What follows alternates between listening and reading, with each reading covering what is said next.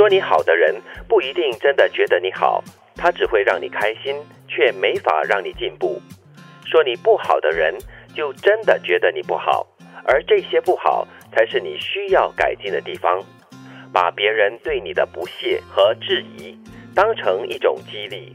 当你事业上没有动力的时候，想想那些看扁你的人；当你的生活遇到挫折的时候，想想那个会幸灾乐祸的人。花是冷水浇大的，热水只会加速花的凋谢。人生亦是如此。谢谢你。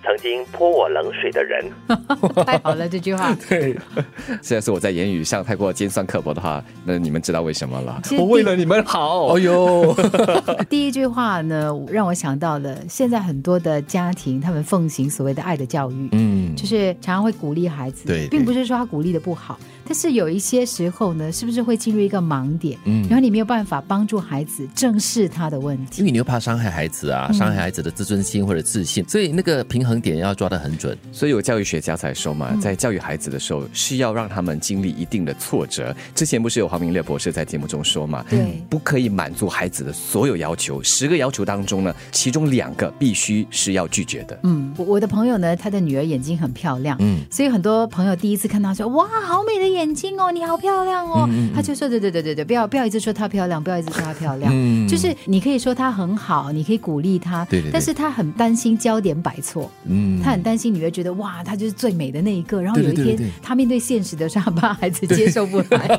可以跟妈妈说，跟爸爸说吗？就少跟孩子说。啊，不要当着他的面说。对对。嗯，那很重要。嗯，当然了，我们说啊要对那些、呃、曾经对你不屑和质疑的人，他们这样的一种态度表示感激，因为这种是一种激励，对呃，这是一种激将法了，嗯，呃不管他是不是真的呃很积极、很正向的想要激励你，或者是他根本就是想要打击你、t doesn't matter。嗯最好就是两者都有啊。嗯就是有些人真的是很积极的鼓励你，那有一些就是以这样的方式来激将你。那希望从中呢，可以作为一种化腐朽为神奇，悲愤为力量。但是这种话哈，其实要用在不同的人的身上的，因为有些人哈就是吃软不吃硬，或者他们只吃硬不吃软。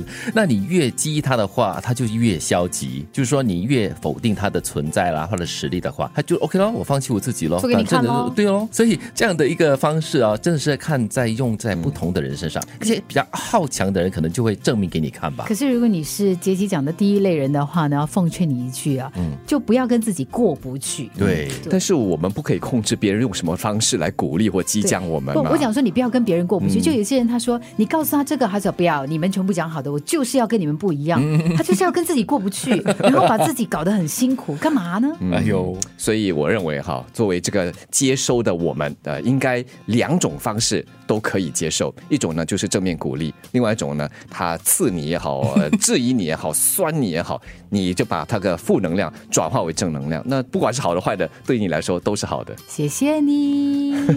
哒 哒哒哒哒哒哒哒。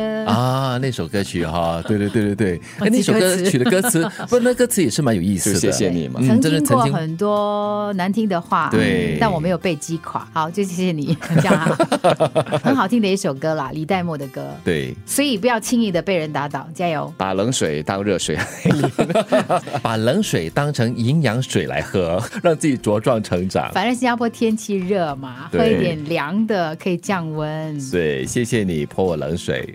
谢谢你曾经泼我冷水。说你好的人不一定真的觉得你好，他只会让你开心，却没法让你进步。